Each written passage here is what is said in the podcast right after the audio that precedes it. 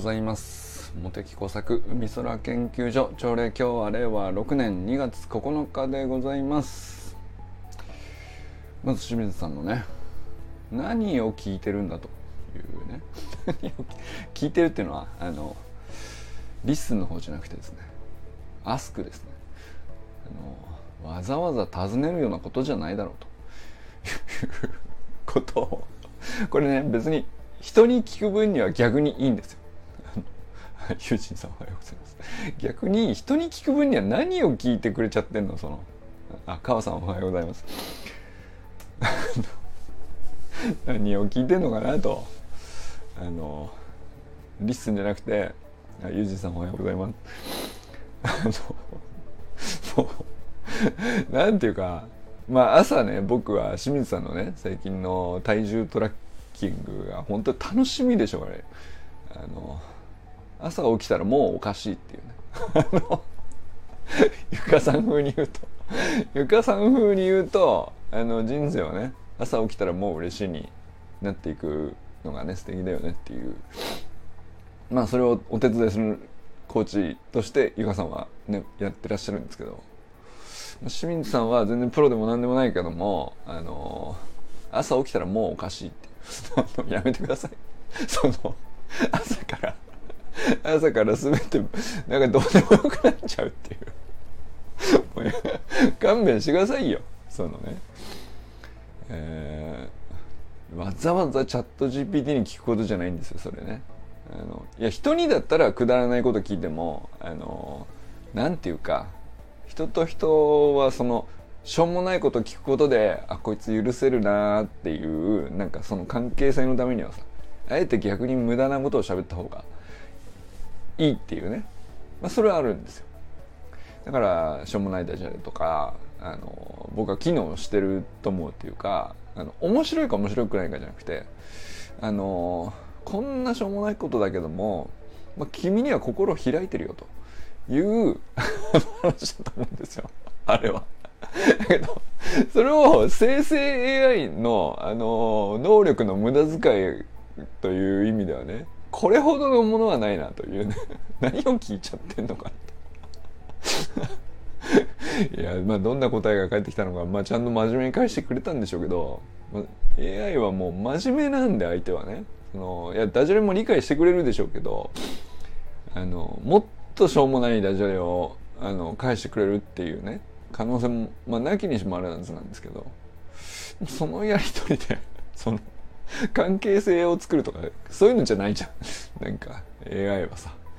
あのそっちじゃないじゃんっていう方向に思いっきり走っていく清水さんのね背中を見た気がしましたね。あ の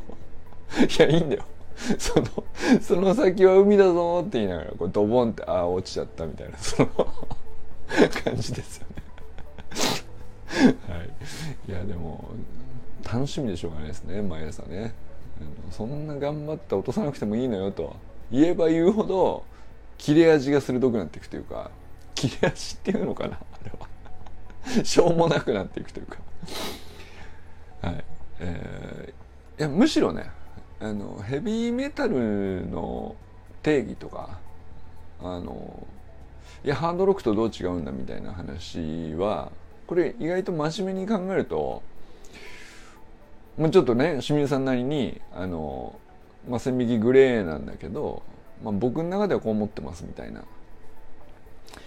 まあ、魂がこもってるっていうその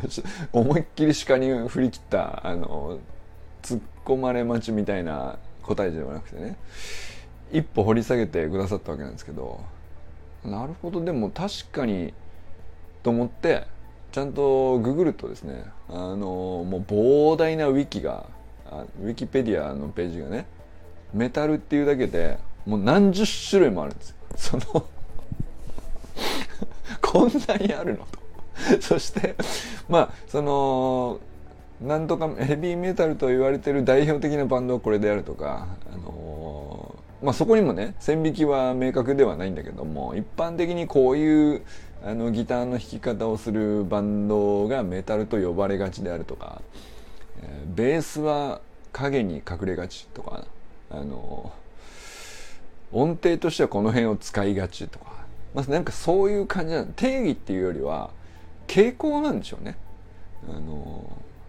まあねその傾向を見ている限りはものすごい結構なんていうかな。あの割と明確なポリシーというかあ言語化すごい高度になされてるんだなと。やっぱりねさすが。魂があるものほどね。あの こだわりがあるものほどやっぱりそのウィキペディアにこう一生懸命書き込む人の人数も多いでしょうからやっぱ充実していくよね。あのもうめちゃくちゃ面白いです。めっちゃもうぜひ読んでみてほしいんですけどあの冒頭の一文の定義とはっていうところでいくとすごいなんていうかあっさりあのハードロックとの境界は明確ではないが一般的にこうであるみたいななんかふわっとした書き方なんであそっかあんまり面白くないなって冒頭ちょっと思うんですけどあの概要とか詳細とか全部見てください。あのこれは本一冊分ぐらいいくよこれは。でなんだその同じメタルにもこんなにジャンルあるのと。だってあのこれあのヘビーメタルとかデスメタルとかあのそういうのはイメージつくじゃないですか。フォークメタルってあるんですですって。どういうこと？フォークでメタルなんですか？とかね。あの知らないことあるもんだなと。いろいろ。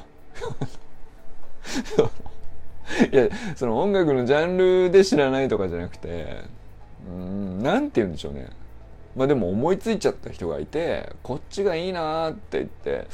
そっちの路線でハマってっちゃって抜け出せなくなってった人たちの歴史が詰まってるんですよね。これはもうなんか本当にジャンルの名前がつくぐらいまで広がったらまあ文化の一つだと思うんですけど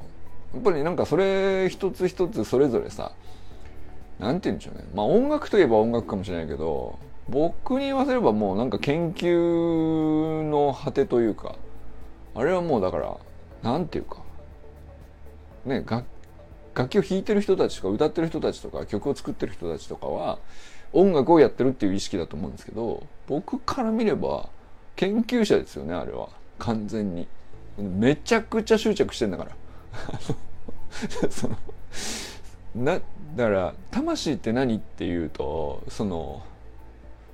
もう何て言うか一生共にしていくと決めた執着みたいなものなんでしょうね魂ってやつは。あのだからいやだから響くんじゃないですかね。あの歌詞の内容がいいとか悪いとかっていうのも、ね、メタルにもメタルでその文脈あるんでしょうけどいやなんかそういうことじゃねえんだよと。そので音もさあの早ければいいのかっていうと分かんないですけども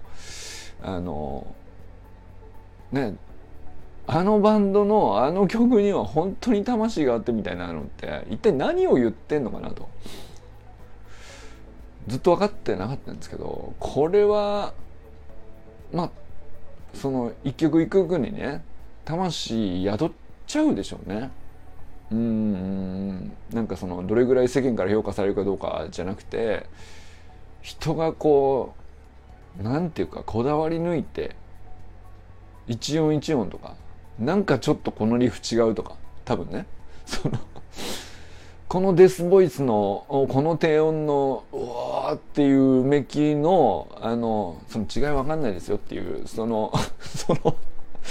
その一音一音をねあのこだわり抜いてらっしゃるんですよ。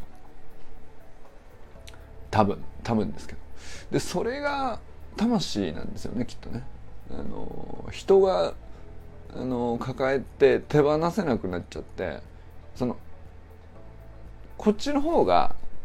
綺麗に聞こえるから採用しようみたいなその機能的に選択してるとかじゃなくてもうそのその人の人生そのものになっちゃってる感じっていうかさそういうのが魂なんでしょうね。でいや多分その AI でも曲作れるじゃんとかあのこんなクオリティ高いじゃんみたいなのってあのね普通の AI でこう何曲か作ってみてずっとねこうここのとこ思ってたことなんですけどこれ現実の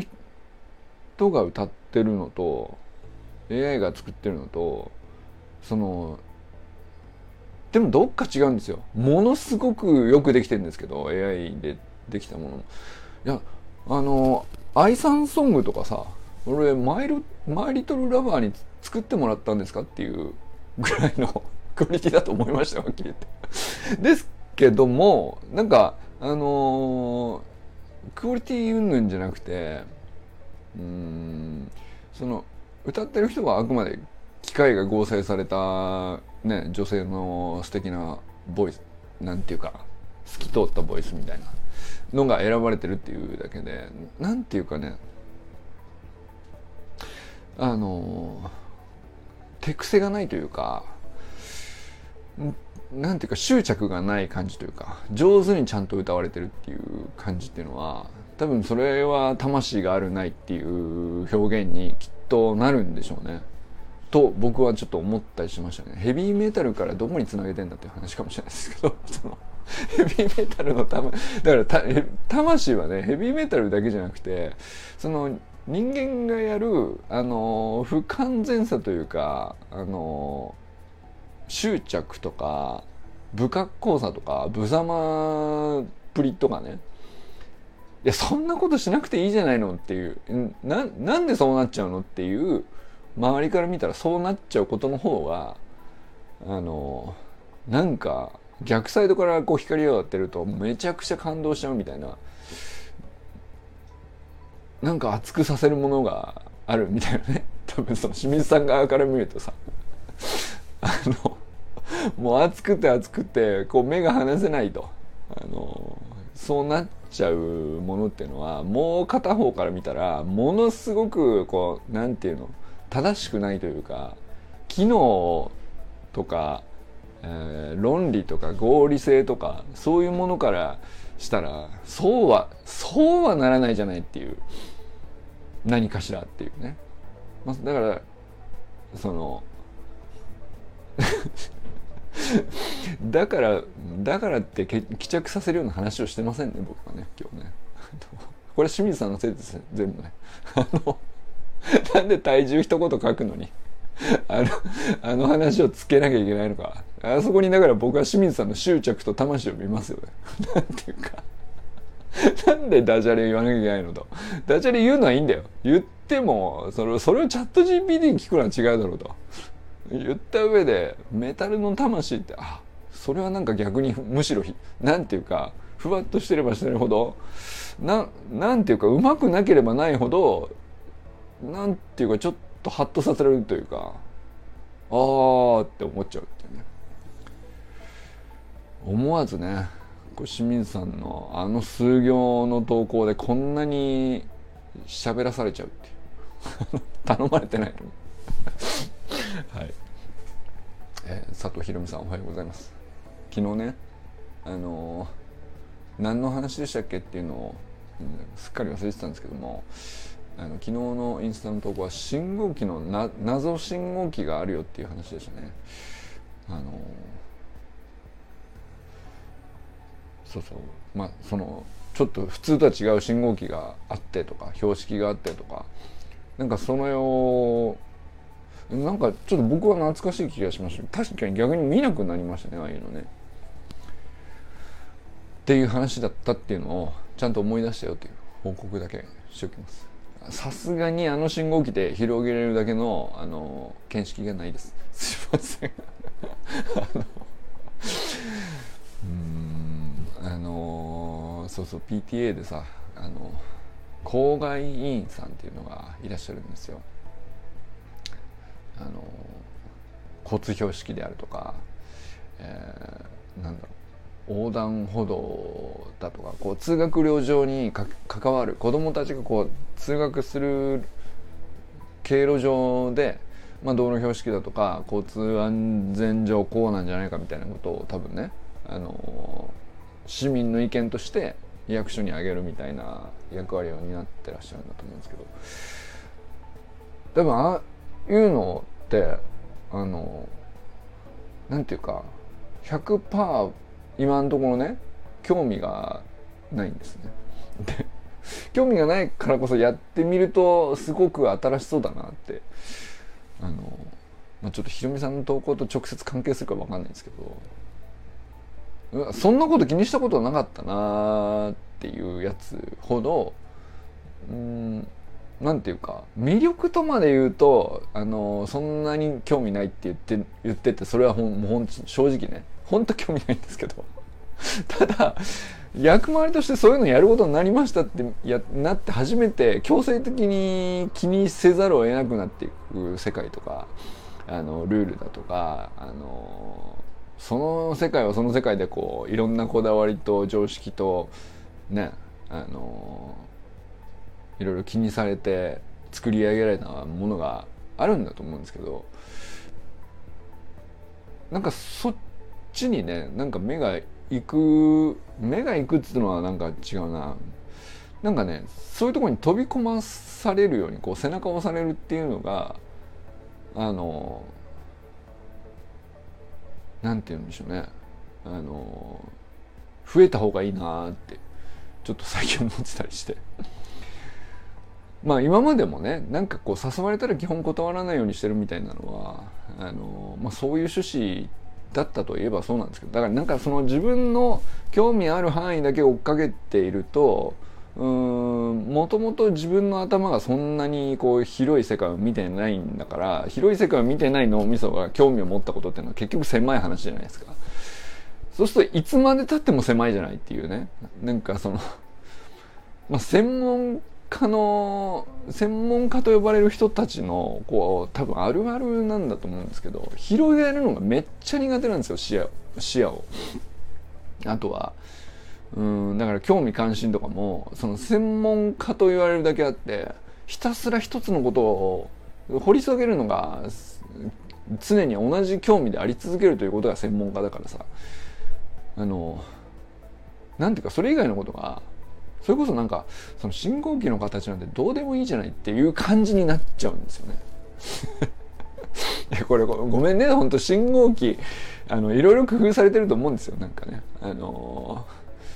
この形でこういう風にするには意味があるとか、あの北国ではこうだとかいろいろ理由があったり工夫があったり歴史があったり、えー、その背景にはねあのこういう不都合が過去ありましてとかっていうのがいろいろあるはずなんですけど、あの本当に興味ないっていう状態がですねあのまあこれ信号機だけじゃなくてそのあらゆるなんていうの。普通そこも興味持ったらいいんじゃないっていう社会常識として一般教養として知っといたらいいんじゃないのっていうことにすらもねなんかそういう感情になりがちっていうかそのそれが専門家たれという肩書きを背負ってしまったもののなんか自然に背負っちゃう圧みたいなやつなんだよねっていうそれはなんかこう数日前かななんかあのあかねさんの寄り添うっ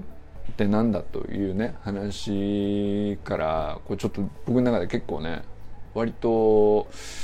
うん気になっちゃってるところでなんで専門家って自分で自分にこうラベル貼ったのかいつしかね。なんか最初はすごく文脈として俺専門にしているものはこれだって言い切ることがものすごく何て言うか憧れじゃないですけどかっこいいと思ってたんだと思うんですよね。まあ、それで研究者の道に入ってると思うんですよ。ずっと気象学を志してたかというとそうじゃないんだけど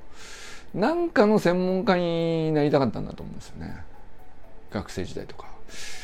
まあだからユージンさんだったら獣医さんとかその川さんだったら広告業界とかいろいろね誰しも何かしらの専門にいつしかなっていくんだと思うんですけど専門性を持っていくというかあの肩書き云々じゃないっていうよりはねなんかあのなんですけどで最初すごいこう掘り下げれば掘り下げるほどこう自分の万能感が高くなっていくというかこんなに人より詳しいぞとかこんなに他の人が見つけられなかったた何かしらを発見して俺すごいぞ的なこう感覚に陥れば陥るほどですね。あのそれ以外のことがものすごくどうでもよくなるというかバカバカしく思っちゃうというかあの、まあ、正直に言うと何だったら一時期こうすごく傲慢だったんだろうなと思い返すとね。なんていうかその見下すとまでは言わないですけどなんていうかうん自分の見つけてることとか自分がこう調べてることとかそれのこう価値を自分の中で上げたくてしょうがなくなっちゃってるんだと思うんですけどそうするとなんかこう相対的に周りのことを下げようとするっていうか、ま、そのそれ自分のやってる専門以外の何かしらこうそれはそれぞれ一つ一つ大事なことであるはずなのになんかそれをねすごく、うん、単純にこう行動としてないがしろにしちゃうだけじゃなくてなんかね見下してるまで言ってなかったとは思いたいんだけどそんな嫌なやつじゃなかったと思うんですけどただやっぱ傲慢にはなるよねっていうのをちょっと思い出しちゃったですかねなんか。でってことはなんかやっぱりこの必然なんですよなんていうか専門を持つっていうのはそういうふうなこう力がかかるっていうかそうなりがちっていうのはうーん僕の性格云々とかじゃなくて自分の興味の方向を掘り下げるっていうのは自然にできることだしほっとけばね。やっちゃうことなんでそれはなんか別にすごくいいことなんでやればいいんですけどうんそれだけだと積むなっていうのがめちゃくちゃ思最近特に思ってるんですかね。なんかだから興味ないですね。正直言うとあの今現時点においてはどうでもいいと思ってますぐらいの感じに思えるようなことにちゃんとあの興興味じゃないんだよな。あのやってみるとか見に行ってみるとか、えー、話聞いてみるとかまあ要するにこだわってる人の魂を受け取ってみるみたいなことなのかもしれないですけどなんかそういうのした方がいいんだろうなってねこうすっげえ思うんですよね。でもそうなるにはやっぱりなんかある程度そのそうなるための文脈その無限に何でもかんでも首突っ込むわけにいかないんでなんかある程度の文脈欲しくてやっぱりそれはこう知り合いに限られてくるっていうか知り合いが困ってるとか知り合いが興味持ってるとかあの本当に近い人がふとハマり始めちゃったとかっていうのだとあの全然面白いと思ってないことでもへえってちょっと思ってみるのもありかなっていうきっかけになりやすいっていうかね。なんかそれは日々ひろみさんの投稿見てて結構思うことかな。そのなんていうか。ちょこれ失礼なに聞こえちゃったらごめんね。本当に。あのただあの信号機の話は僕正直本当に興味なかったんです。興味なかったんだけど。あの興味がないことほど俺にとって今すごい大事なことだろうなっていう感じがねすごいあるんですよね。専門性に抗うじゃないですけど。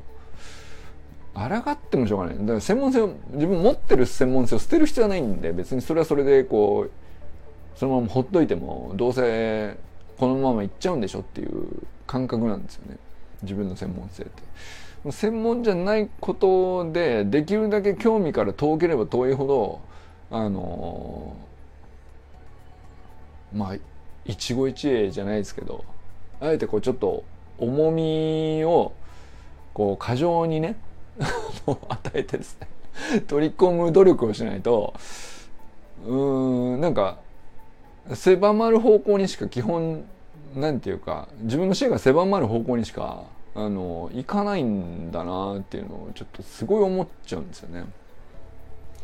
はい、えー、川明さんおはようございます。今日もね来ていただいてありがとうございます。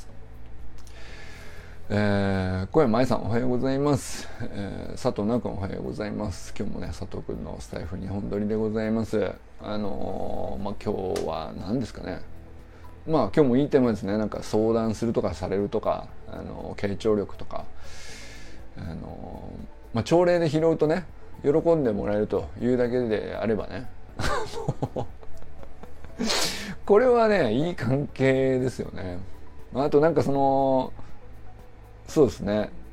いやなんかその話してるエピソード具体的なエピソードとかもそうなんですけどすごくいいとこ見てるなーって思いましたね。その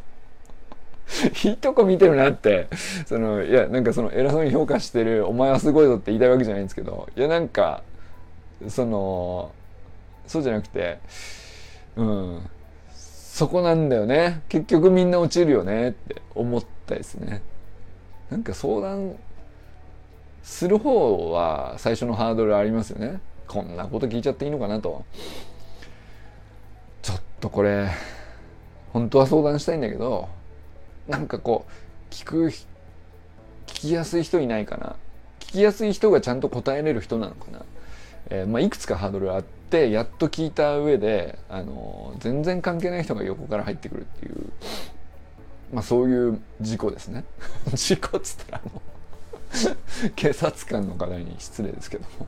あの、まあでもああることだと思うんですよね。うんなんていうのかな。そっちにボール投げたわけじゃないのにあの脇から出てきて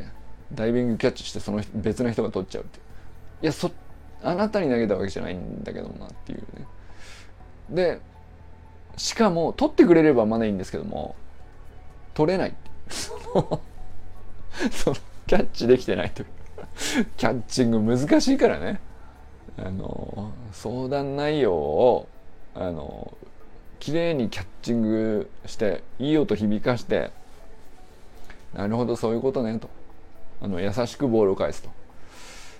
これが得てしてねまず取れてないと。取れてない上に投げ返すボールがめちゃくちゃきついっていう。そのやそうじゃねえんだと。投げたいのはこっちなんだと。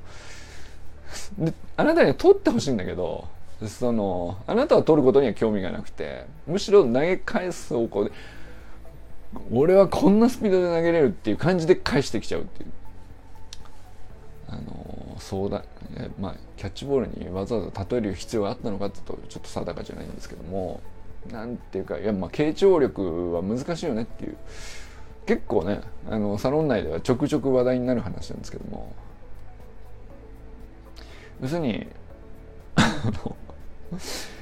いや黙って聞いてりゃ聞聞けるじゃない誰だってさっていうことなんだけど汲み取るってことなんですよね。その相手の投げてきたあの言葉の意図とか、えー、表面上の言葉ではそのように表現されてるけど、うん、実際抱えてるのはあのこういう感情の問題と、えー、目の前すぐ処理しなきゃいけない事実関係の問題とあとは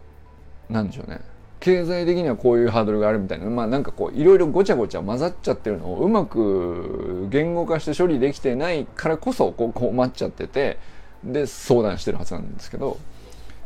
その、まあ、表面の言語だけでだったらそうすればいいじゃんみたいなそのそれいらないっていう答えを返しちゃったりとか その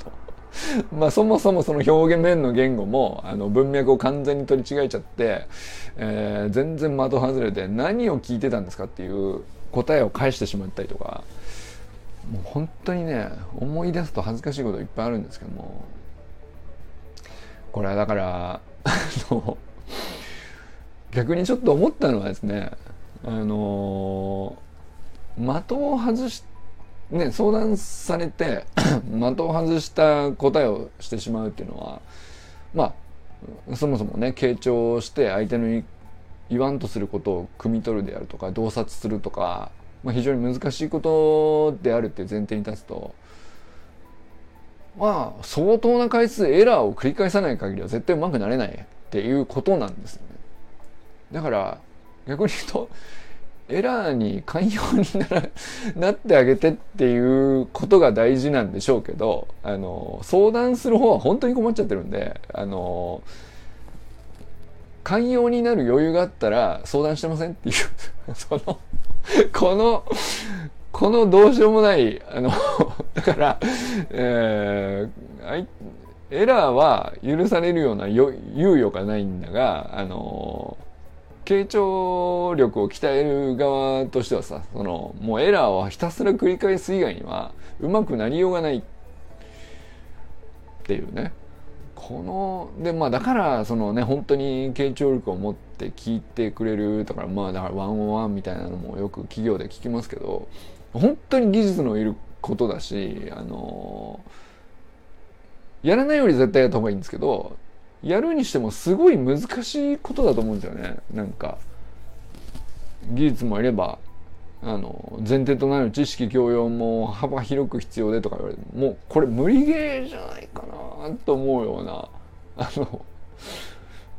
見れば見るほどっていう。でもあのやっぱやあの意図して自分はこううまいキャッチングがまだ全然できてないっていう前提で意図してあの取り投げたボールを取るっていう回数というかチャンスがあるんだったらできるだけその場面あのなんていうか向き合った方がいいというかそういうことなんだろうなと思ったりしたかなあの話を聞いて。ごいこう絵が浮かびましたけどいるよな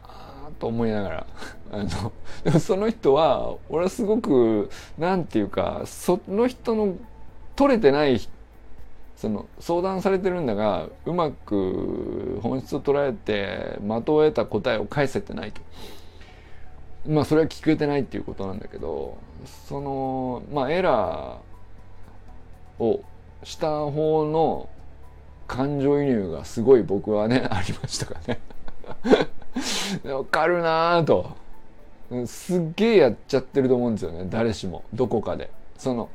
なんていうか自分の得意なフィールドでは取れる。得意な体勢では取れる、え余裕がある時には何だったら取れると。かあの傾聴力もねなんていうか全くないってこともないと思うんですよね。その自分の得意なフィールドがあってそこでは発揮できたりするんですけどなんかその 与えられた役割でこの場所で相談に乗ってあげてねっていうねたまたま守るべきポジションについた時にそのポジションのその環境下のその頻度において自分の適性が必ずしもマッチしてないみたいなこともあるんでしょうね。なんかそれはすごい思いますね。うん。いやなんかすごい面白い 放送だなと。思いましたね。そして最近なんかこう冒頭に小話入れたりとかめっちゃ話うまくなってるっていうね。はい、えー、山田裕二さんおはようございます。中村修平さんおはようございます。寺石由香さんおはようございます。寺石由香最高ソング聞いていただけましたか？あのー、ね少しでも。喜んでいただければ幸いでございます。何これ嬉しいっていうね。あのかわい。いコメントがかわいいよね。いやあの嬉しいっすね。そうなんかこういうことなんですよ。つまりその AI で作ったかあの人が作ったかいい曲かいい歌詞かとかっていうよりもまあなんかあのお互いあなたを思ってこうしましたっていうのがあのいやその心地よく受け取れる状態で何これ嬉しいっていうその感じを増やせれば何だっていいんだよねっていうその手段としてはね。なんかそういうことだろうなとあの ゆかさんのね 無邪気な可愛らしいコメントを見てね、うん、これを増やせればいいんだなっていうのをちょっとすごい思いましたね、うん、そして朝起きたらもう嬉しい。をあのね日々、えー、思いたいなと思いながらこうこのサロンの中でね清水さんがいてくれるおかげでおかげで日朝起きたらもうおかしいと。そのちょっとちょっと変わっちゃってますけど。いや非常に、えー、幸せですね。豊かだなと思いましたね。清水さん、清水信之さんおはようございます。山本健太さんおはようございます。森本あかねさん、全くん、かんくんおはようございます。名塚森忠さんおはようございます。ということで、今日も皆様、どなたと笑いますでしょうか？今日も良き一日をお過ごしください。友人さん、ありがとうございます。川さん、ありがとうございます。じゃあね。